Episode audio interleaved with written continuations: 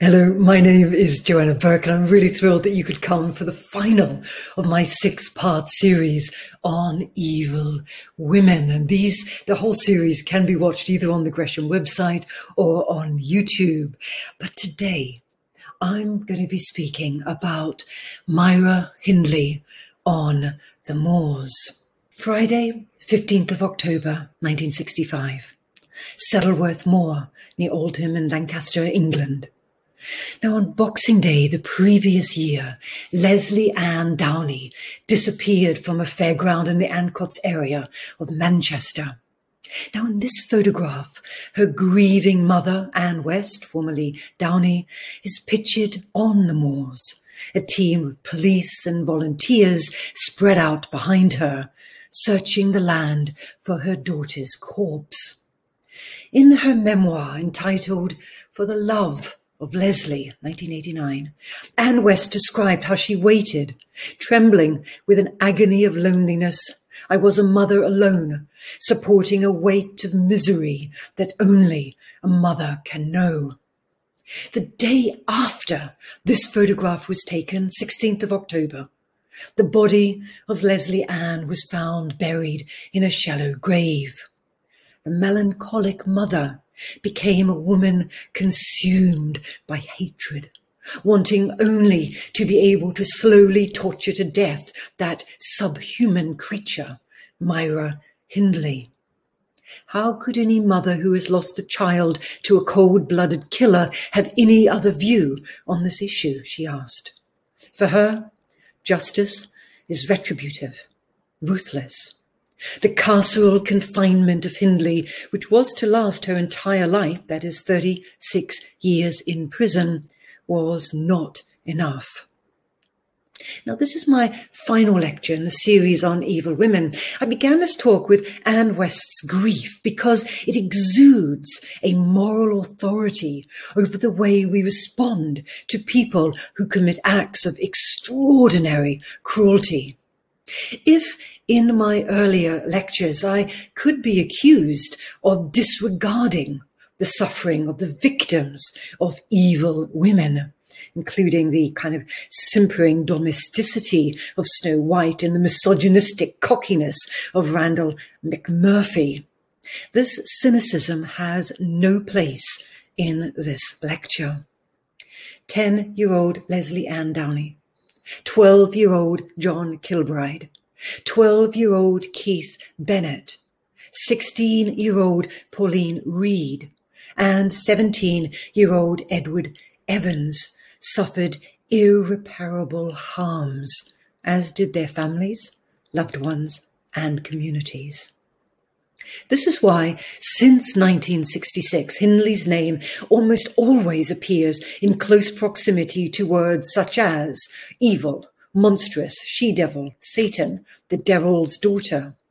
She is a SS girl living amongst decent human beings, the most hated women in Britain, and the personification of evil. Lord Steyn maintained that, in terms of comparative wickedness, Hindley was in an exceptional category. He claimed that, even in the sordid history of crimes against children, her actions were uniquely evil. Hindley's name is so blackened by her wickedness that parents think twice about calling their daughters Myra.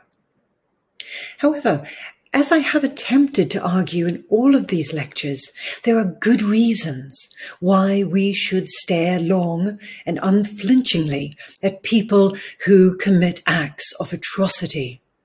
Imputations of evil not only tell us about the diversity or the diverse and shifting meanings of evil and of people who harm others, they also, I want to suggest, tell us about ways of imagining better worlds. Before I illustrate what I mean by this through an exploration of Myra Hindley, I want to return to a question that I asked in the first lecture of this series. Why should we be interested in evil? It has been my contention that contemporary historians need to engage in questions of evil Now, of course, there is a vast literature on the nature of evil in earlier periods of history, when it had a central place within local cosmologies, mythologies, and theologies. But, you know, evil never disappeared. Today, moral evils, that is, major harms that humans inflict on others, are post metaphysical. They are worldly, not otherworldly, material, not transcendental. This is why narratives about, evil must intrigue modern historians and other social scientists. As sociologist Jeffrey Alexander put it, the social sciences have not given evil its due. Social evil has not been sufficiently respected. It has been deprived of the intellectual attention it deserves. Evil is a powerful social force. It is worth exploring the function of evil in the modern world, even if it turns out that the concept is used primarily to conceal the absence of any explanation for atrocious deeds. Tabloid journalists, right wing politicians, true crime authors might latch on to narratives of evil to obfuscate politics Philosophers like Slavoj Zizek might argue that evil is used as a moralizing term that diminishes the possibilities for carrying out effective political critique. But I want to argue that productive, as well as politically astute uses, can be made of the concept evil. What can the evil Myra Hindley contribute to these debates? Between 1963 and 1965, Hindley, a typist in a local chemistry fa- chemical factory, and Ian Brady, a clerk in the same factory, tortured, sexually assaulted, and killed at least five young people aged between 10 and 17 in the Manchester area. John Kilbride, Edward Evans, Lesley Ann Downey, Pauline Reade, Keith Bennett.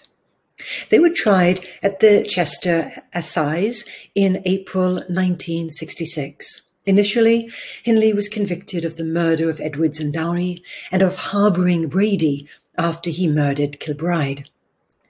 There was a tape recording, an uncommon technology, by the way, within ordinary households at that time. Households at that time, so particularly shocking, proving that Hindley had not only been present, but also participatory when Lesley Ann Downey was tortured, sexually assaulted, and strangled.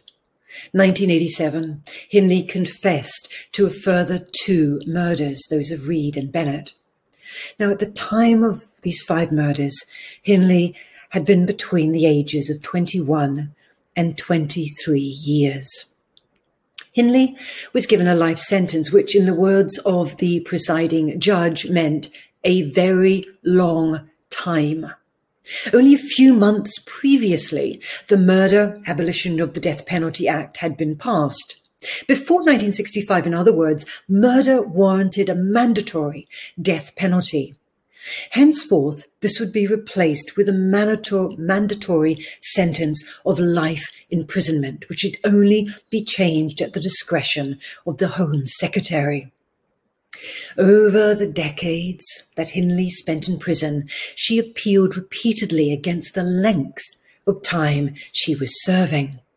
Her indelible branding with the evil label rendered patrol, parole unthinkable for Home Secretaries with a keen eye on public opinion. Crucially, 1990, Home Secretary David uh, Waddington ruled that life meant whole life, a fact that Hindley was not informed of for another four years. This political decision was echoed by Home Secretaries Michael Howard, conservative and vocal adherent of the idea that prison works, and Jack Straw, Labour, who staked his political fortunes under the banner of law and order. 1997, after Hindley had spent more than 30 years in prison, a Mori poll revealed that 83% of the population were opposed to her release, and three quarters would not respect the Home Secretary if he decided to grant parole. Unable to make any progress through the UK justice system, Hindley turned to the European Court of Human Rights which had rejected whole life sentences had in fa- as in fact had most European jurisdictions at the time. Not surprisingly, this further infuriated tabloid journalists and right wing commentators who accused the European Court of intrusion, interference, meddling in British justice. Hindley's sentence was to become the harshest one imposed on a female criminal in British history, contrary to the tendency for women to be treated more leniently in criminal justice systems. In jurisdictions allowing for the death penalty, female serial killers are over 60% less likely to be sentenced to execution than their male counterparts. Even some of the most notorious female murderers, such as Caril Ann Fugate, serial killer, the inspiration for the film Natural Born Killers, Jeannie Donald, child killer, Karla Homolka, where, where in, as in some of um, Hindley's murderers, sexual sadism preceded the murder of young girls and women. Even they were released from prison early. The relatively light sentences or early paroles of female murderers is due to the belief that, for example, women are more likely to be re- rehabilitated, they are less likely to offend, they are too sensitive to cope with prison life, they are more likely to have been emotionally coerced into their deviant behaviors by domineering male partners, and that they needed the benevolent protection but in the cases of criminals like Hindley, her violation of gender stereotypes was perceived to be so great that the perverse effect of chivalry was invoked. She was to be punished for transgressing feminine norms. Now, Hindley's lengthy punishment reflected the view that her actions were uniquely evil because she was a woman. Explanations for why male criminals sexually assaulted victims before they killed them are regarded in a less problematic light than for their female counterparts. Male sexuality is assumed to have this kind of aggressive streak, whether because of evolutionary um, adaptation or socialization. It is the excess, the excess of male sexual aggressiveness that rendered such actions sadistic, not its underlying existence.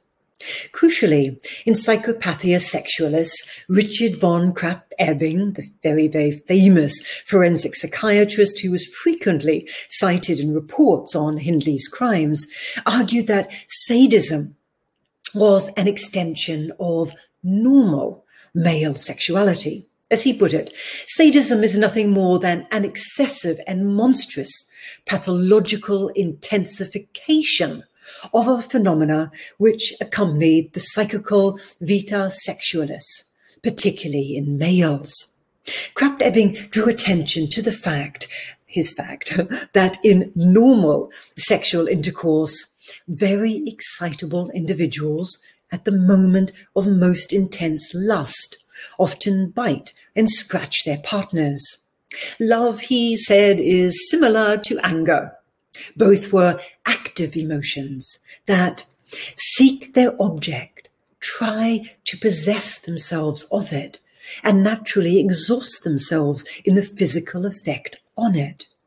Both throw the psychomotor sphere into the most intense excitement and thus, by means of this excitation, reach their normal expression. In sadistical sexual acts, this normal heteromasculine quadrant of passion overheated, exploded, causing, as he put it, real injury, wound, or death. In contrast, female sexuality, he said, was passive. It was masochistic. As Krafft Ebing explained, in the intercourse of the sexes, the active or aggressive role belongs to man. Woman remains passive, defensive. Female sadists, very rare, but he contended they were, therefore, truly monstrous. Now, it's really important, I think, to dispel this myth. After all, women are a minority, but not a minor one, amongst sexual offenders and murderers. A US survey conducted between, 19, between 2008 and 2013 found that a majority of men reporting sexual abuse named female perpetrators. Nearly 80% of men who had been made to penetrate named a female perpetrator, and just and up to just under 60% reported that violence had been used. Women are also not actually rare in serial or multiple murders either. One fifth of all serial killers identified between 1800 and 1995 were female. Of these, around one third acted alongside a male, or alongside a partner, I should say. This is why I think we must question Lord Steyn's view that Hindley's crimes were uniquely evil. Steyn maintained that without the active participation of Hindley, the five children would probably still be alive today. The pitiless and depraved ordeal of the victims and the torment of their families place these crimes in terms of comparative wickedness in an exceptional category. If I be right, as I have held it to be, that lifelong incarceration for the purposes of punishment is competent when the crime of crimes are sufficiently heinous it is difficult to argue that in this case that this case is not in that category. But were Hindley's crimes really unique? David Gurnham points out that the phrase uniquely evil implies an exceptionally high degree of malice and wickedness on the part of the criminal herself. However, in what sense can Hindley or her crimes be described in these terms. He notes that even a summary ex- examination of other whole lifers reveals that the evilness of Hindley's crime is not, in fact, unique. There are many examples of gross, shocking cruelty amongst those serving life sentences for murder, against whom Hindley looks decidedly ordinary. Hindley understood this as she pleaded with the Home Secretary. To have been kept in prison for more than 15 years is unreasonable. To keep me in prison indefinitely is inhuman. To deprive me of hope, as I have been, is inhuman. The whole area of neglect and inhumanity pervading my case stems from what I interpret to be a fear of public opinion.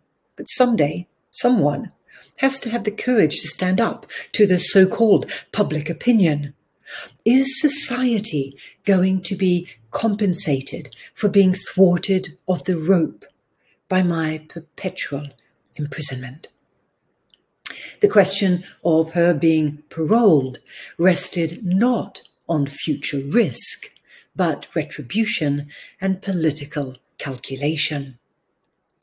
This was what frustrated Lord Longford, prison reformer and long-time supporter of Hindley.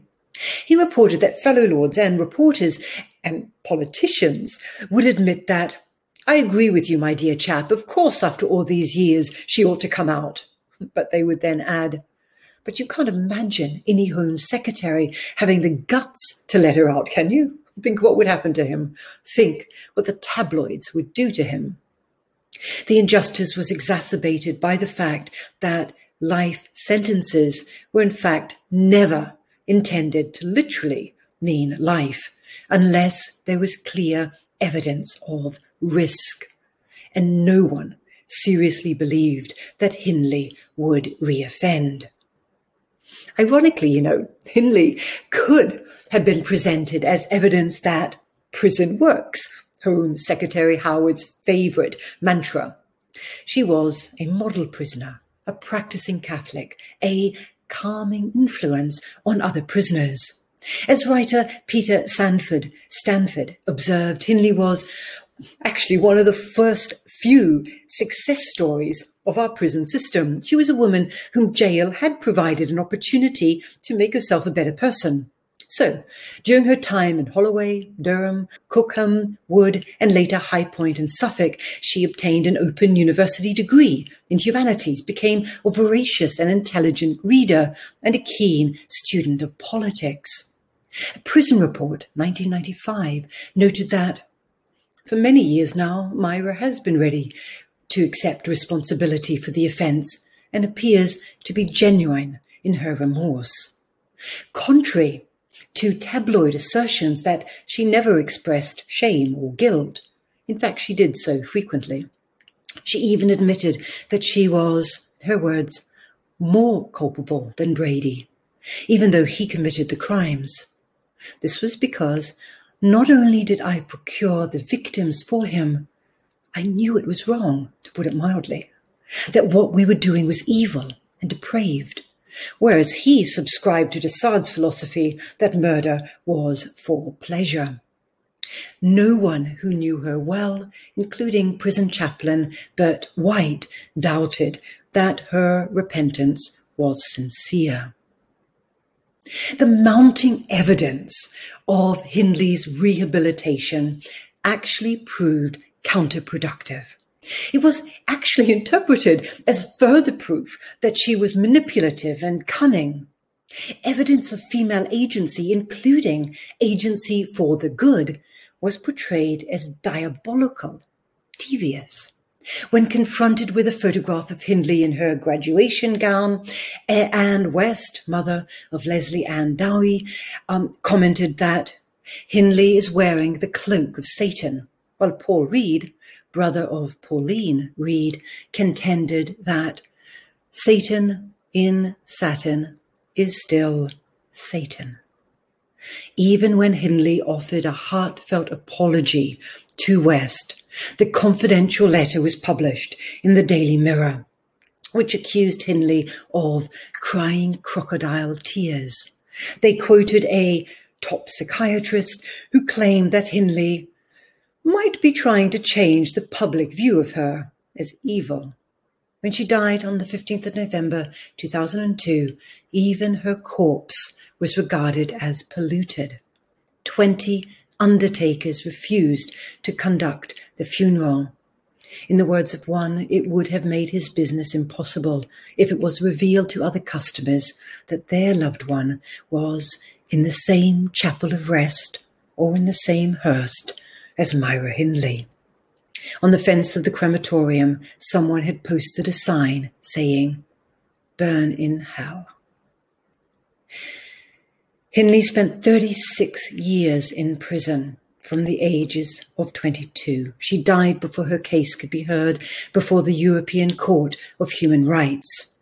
Ten days after her death, the law lords ruled that tariffs for prisoners would no longer be decided by Home Secretaries. Hindley's demonization was relentless from the time of her trial to her death. There is no need to turn to tabloid newspapers for evidence of this. Suffice to say that her name almost never appears without the adjective evil. But, you know, even reputedly highbrow accounts cannot resist monstering Hindley.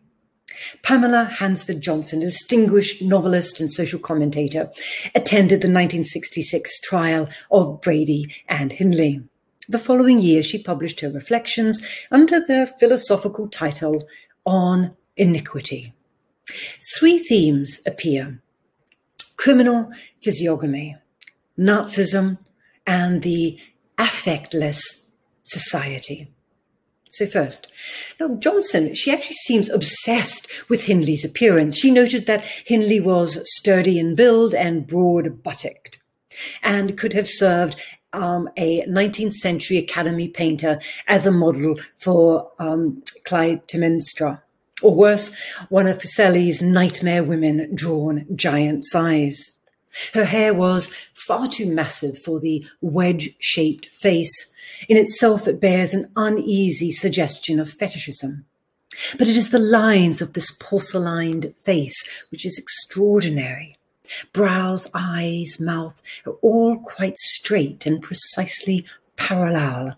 Her fine nose is straight too, except for a very faint downward turn at the tip, just as the chin turns very faintly upward. She will have a nutcracker face one day. She possessed a great strangeness and the kind of authority one might expect to find in a woman guard of a concentration camp. It was a classic statement, drawn, drawing on Lombroso's 19th century description of criminal women um, as having this sort of unmistakably marked with the stigmata of deviance. Second, Johnson returns time and again to the theme of Nazism and its link to links to pornography. The trial had revealed Brady's and Hindley's attraction to pornography. One of Brady's favourite books was Justine, or The Misfortunes of Virtue by the Marquis de Sade. Other books in their possession included Women in Bondage, Kiss of the Whip, Orgies of Torture and Brutality, and The Pleasures of the Torture Chamber. For Johnson, as well as numerous other commentators, this was proof that the permissive society had fully occupied British culture, providing the soil in which the most perfidious forms of evil could blossom. Crucially, she linked this permissiveness to Nazism. She claimed that the Nazis deliberately flooded Poland with pornography, using it as a means of social castration. Their aim was to make the individual conscious only of the need for personal sensation and encourage withdrawal from any sort of corporate responsibility. This blunting of sensibility was not the way to an earthly paradise, but the way to Auschwitz, Johnson proclaimed. Hmm.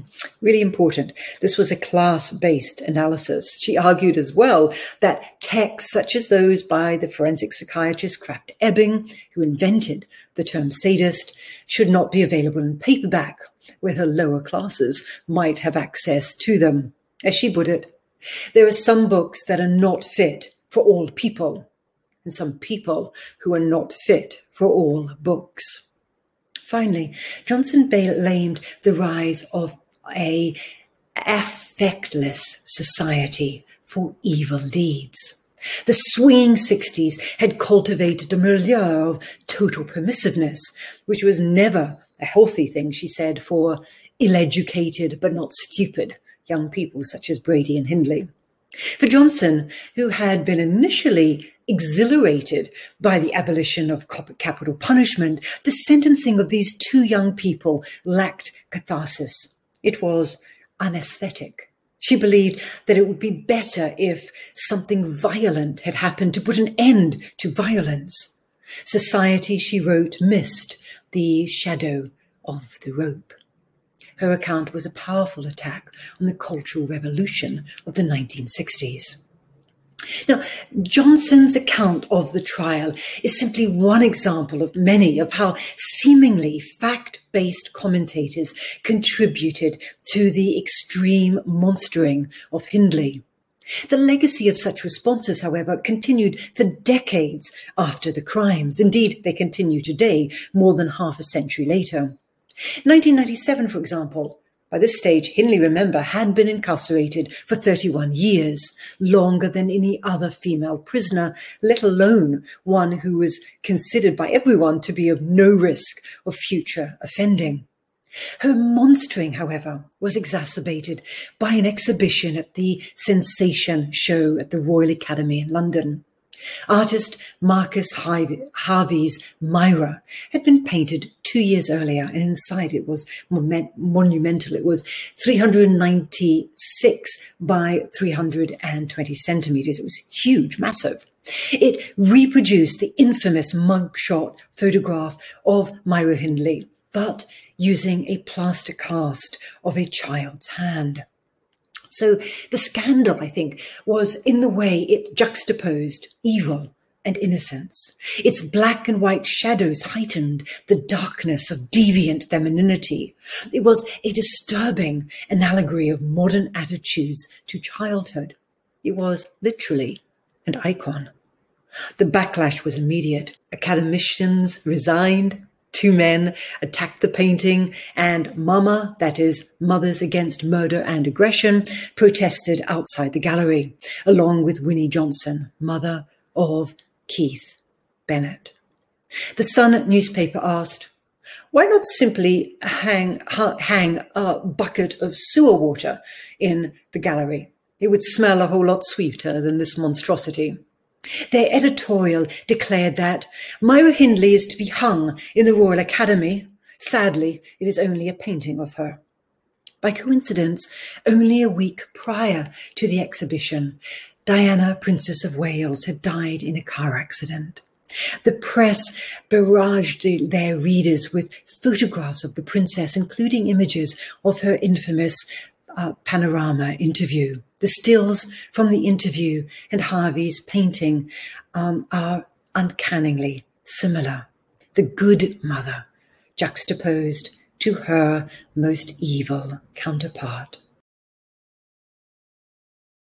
Responses to Myra Hindley echo many of the themes that have appeared throughout these lectures on evil women. Much of the literature on evil women, as we've heard before, uses two tropes. Evil women are passive followers of violent male agency, or they are misguided dupes to the self-same patriarchal ideologies that victimize them. In other words, they either lack agency altogether and are therefore victims themselves, or their agency is radically constrained by their acceptance of harmful gender norms. Um, love at all costs, for example. The first of these tropes appeared during Hindley's trial when the judge maintained that Ian Brady was the truly wicked one, with Hindley as a hanger on. He believed that Brady was wicked beyond belief, without hope of redemption, short of a miracle, but added that he did not think that this was necessarily true of Hindley once she is removed from his influence. There is, in fact, abundant evidence that Hindley's behavior and demeanor changed dramatically after meeting Brady. As Johnson noted, she lived a normal teenage life dances, cinema, chasing the boys. She was a good and patient babysitter. You could always trust her toddlers to her and go out to bingo with a quiet mind. It was a comment echoed by William Mars Jones, who assisted the Attorney General, Frederick um, Jones, in developing the case for the prosecution. He also observed that in her early life, Hindley had been a normal, happy girl, a bit of a tomboy who got on well with friends and relatives. It was not until Brady came into her life that she suddenly began to become withdrawn and secretive and changed her whole attitude towards life. Hitherto, she had wanted to marry and have a family. But at this point, she adopted Brady's ideas, including trial marriage and the view that procreation was unworthy and unnecessary. After meeting the Nazi obsessed Brady, Hindley began wearing clothes that she considered to be Germanic. She abandoned her Roman Catholic faith, admitting that Brady was God. It was as if there was a part of me that didn't belong to me, that hadn't been there before, that wasn't there afterwards. She was also afraid of him, even giving a letter to a female friend stating that if she disappeared, Brady was responsible. Now, similar to many other evil women in the series, there was a focus on her sexuality. Her relationship with Brady, who was obsessed with sadism, was widely assumed to have perverted Hindley. Even after incarceration in prison for 36 years, the fact that Hindley formed intimate lesbian bonds with other prisoners, including fellow murderer Rosemary West and a female prison warden, was a powerful argument against any suggestion of rehabilitation. After all, wasn't part of her punishment to be denied human touch, and especially deviant sexual intimacy? However, I think there are aspects of Hindley's demonization that have not been prominent in many other discussions about evil women. In particular, I think there's really interesting this absence of talk about psychiatric deviance. As the mother of one victim put it, she did not have the decency to go mad. A high proportion of women accused of violent crimes, much higher than male defendants, enter psychiatric pleas, which is one reason why they are more likely to receive psychiatric or non custodial sentences. This was not the case with Hindley, who always insisted that she was not psychiatrically disturbed. This meant, however, that she was denied access to the paternalistic compassion that is often given to women who act violently, but are deemed in need of therapy rather than punishment. Finally, the extreme, decades long vindictive hatred against Hindley can be explained, I think, in part as a result of an absence of easily identifiable or easily available explanatory frames of meaning. This did not apply to Brady. In the context of circulating frames of meaning of the 1960s, his actions were relatively easy to place. Not only did he have a history of crime, violence, pathological behavior, but he was also diagnosed with schizophrenia and acute paranoia. Now, in contrast, Hindley was a mystery. She was the typical stranger danger, except the stranger was a young female typist well known in the local community. When Hindley was tried, the media inspired panic over women's involvement in paedophilia had not exploded into popular consciousness. And even if it had, the fact that at least one victim was a 17 year old young man would have confused matters. In Claire um, Waddell's analysis of child murder between 1930 and 2000, she observed that the language of evil individuals was a common one in pre 1990s reportage of horrific crimes. From the 1990s, however, evil was jettisoned for an emphasis on societal decline, with the offenders defined as serial, predatory pedophiles. Now, although I agree with most of her argument, I think it's important not to exaggerate her point. As we have seen in On Iniquity, Johnson did point an accusatory finger at the rise of a affectless society. However, the language of pedophilic or even sadistic pathology as an identity that could explain these violent acts was lacking in the 1960s. Instead, people turned to a secularized language of evil, exacerbated, admittedly, by sadistic pornography, but not necessarily a sadistical or persona. It was this void in commonly circulating explanations, Hindley was neither mad nor obviously bad, that made Hindley more frightening. It encouraged commentators to go to that catch all for what is outside normal human understanding evil. Evil provided a language that was seemingly at odds with, secular, with secular conceptions of wrongdoing, but neatly enabled commentators to give meaning to atrocious behaviors without providing any clear explanation.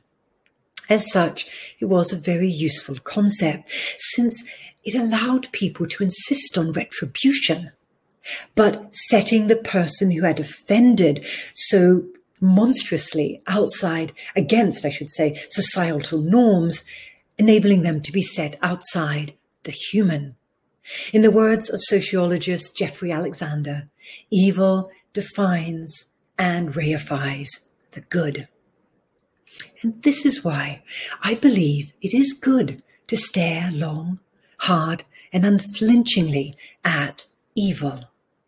The ascription of evil risks both dehumanizing the actions of real people in the world and paradoxically bestowing on them an atrocious godlike power. As I have attempted to suggest in all of these lectures, evil is constructed through discourses but cannot be reduced to it. It is about political, it is about moral confrontations between all too fleshly protagonists. Those fictional evil women, such as the wicked witch of Snow White and Nurse Ratched in One Flew Over the Cuckoo's Nest, allow us to contemplate from a safe distance the nature and meaning of stories about good and evil. Some of the women I've looked at in these lectures have harmed others in grievous ways. In the case of Eve, all of humanity was exiled from the Garden of Eden.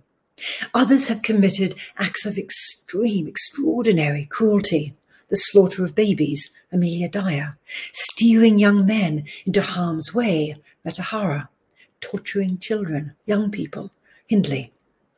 I have suggested that in some cases, these women have been responding to unbearable oppressions imposed by their own societies, religious dicta, lack of rights over their own bodies and property, and a universe of discriminatory practices. But they all expressed agency, albeit within those constraints.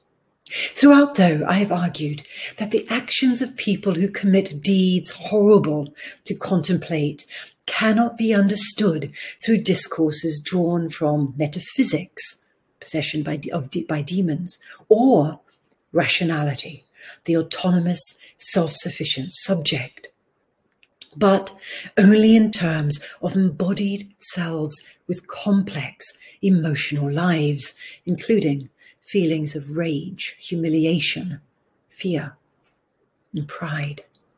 And those of us who loudly proclaim that we are not like them are inevitably drawn into their worlds through acts of imagination.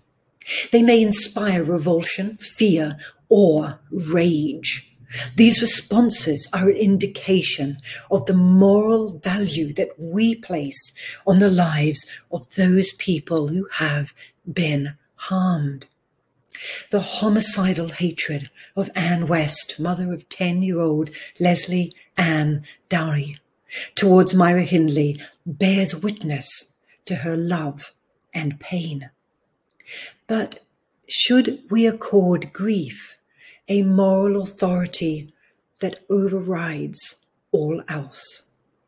It is possible that even people responsible for such wrongs can come to accept the moral value of their victims. Those of us who look into the faces of evil women narrow the gap between them, evil, and us, good, in that moment, fleeting perhaps, inadequate always. We can imagine a world to avoid reifying evil as something outside the human. And this, I believe, would be a way at least of gesturing towards a form of justice. Thank you very much for um, listening to these six lectures. And I hope that you will be able to join me with my next sex series of uh, six, which are on the history of sexuality. But for now, take care and be good.